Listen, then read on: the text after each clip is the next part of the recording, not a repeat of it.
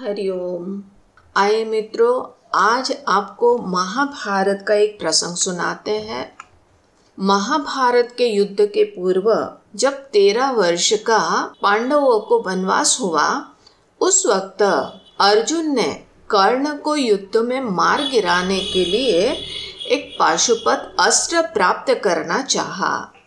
और इसके लिए वो इंद्रनील पर्वत पर शिवजी की प्रतिमा बनाकर तपस्या कर रहा था।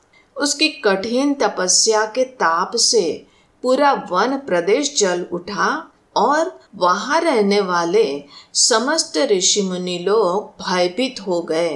वे भगवान शिव के पास पहुँचे और भगवान की स्तुति करते हुए उनसे कहा कि, भगवान, एक तपस्वी जंगल में घोर तपस्या कर रहा है।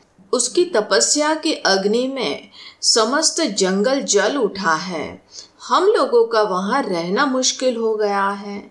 आप कृपया हमें उससे मुक्ति दिलवाइए। भगवान शिव ने उन्हें आश्वस्त किया। जब ऋषि मुनि चले गए तो पार्वती जी को महादेव जी ने बताया कि ये अर्जुन ही पाशुपत अस्त्र प्राप्त करने के लिए तपस्या कर रहा है।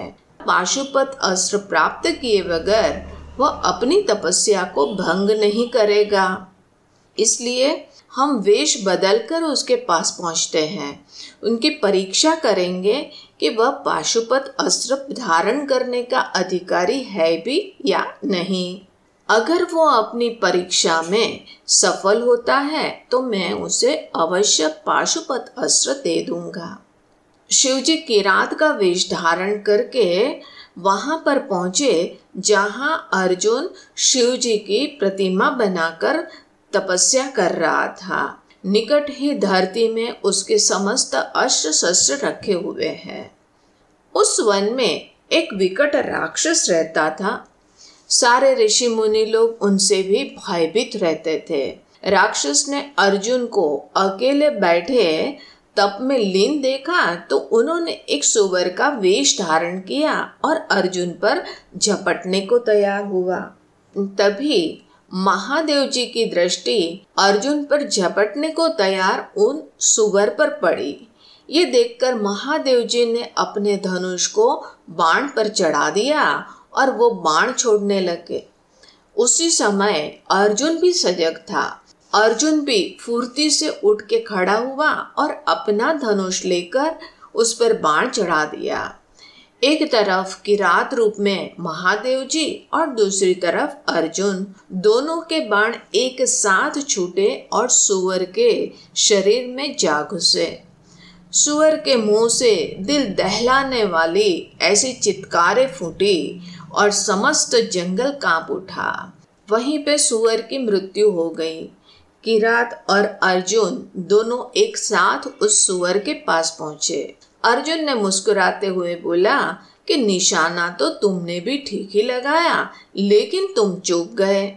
तुम्हारे पहले हमारा बाण सुअर को लगा और एक ही बाण में सुअर को यमलोक पहुँचा दिया। किरात बोला कि, नहीं ये तो मेरे बाण से मरा है, न कि तुम्हारे बाण से।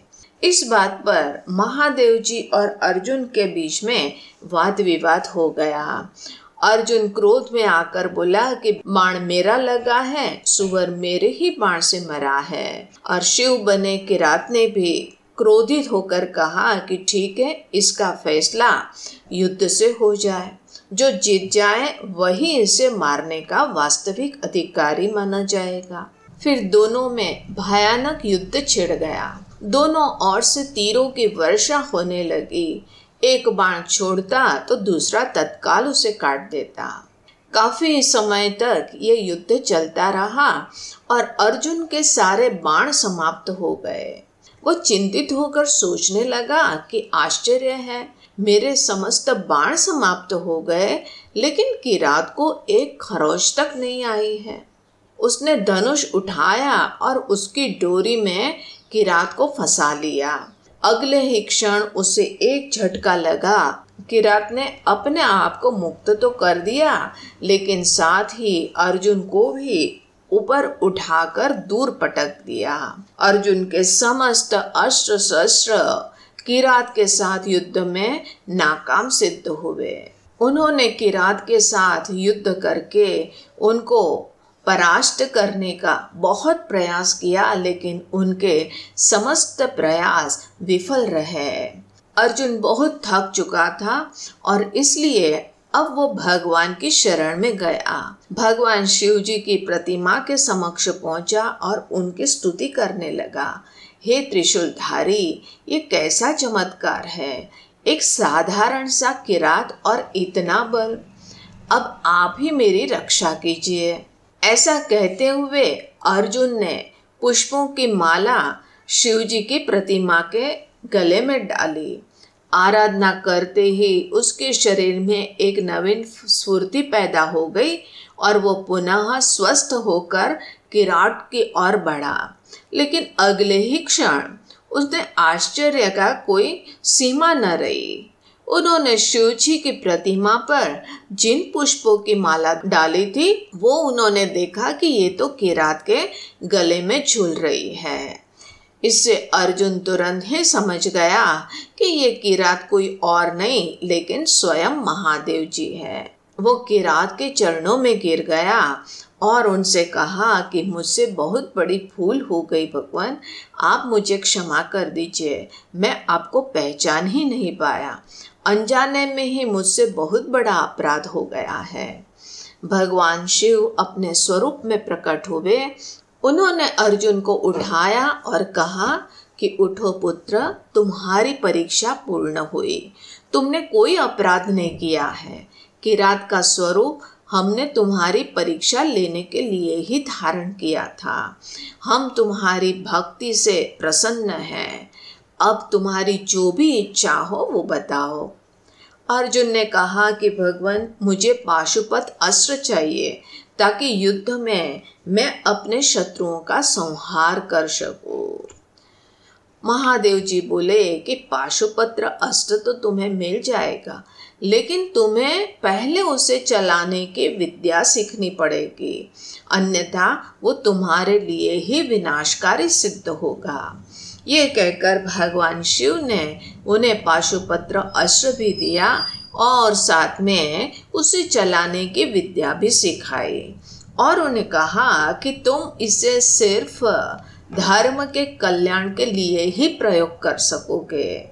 यदि क्रोध में किसी निर्बल व्यक्ति के पर तुमने प्रयोग किया तो फिर वो विफल हो जाएगा और इसका प्रयोग तुम जीवन में एक ही बार कर सकते हो। इस प्रकार महादेव जी अर्जुन को पाशुपत अस्त्र देकर अंतर्धान हो गए और बाद में इसी पाशुपत अस्त्र से महाभारत के युद्ध में कर्ण का वध किया था। मित्रों, जब अपना संकल्प दृढ़ हो और उसके पीछे की भावना भी धर्ममय हो तो ही उचित दिशा में किया हुआ पुरुषार्थ सफल होता है। भगवान स्वयं प्रसन्न होकर उस संकल्प की सिद्धि करते हैं। हरिओम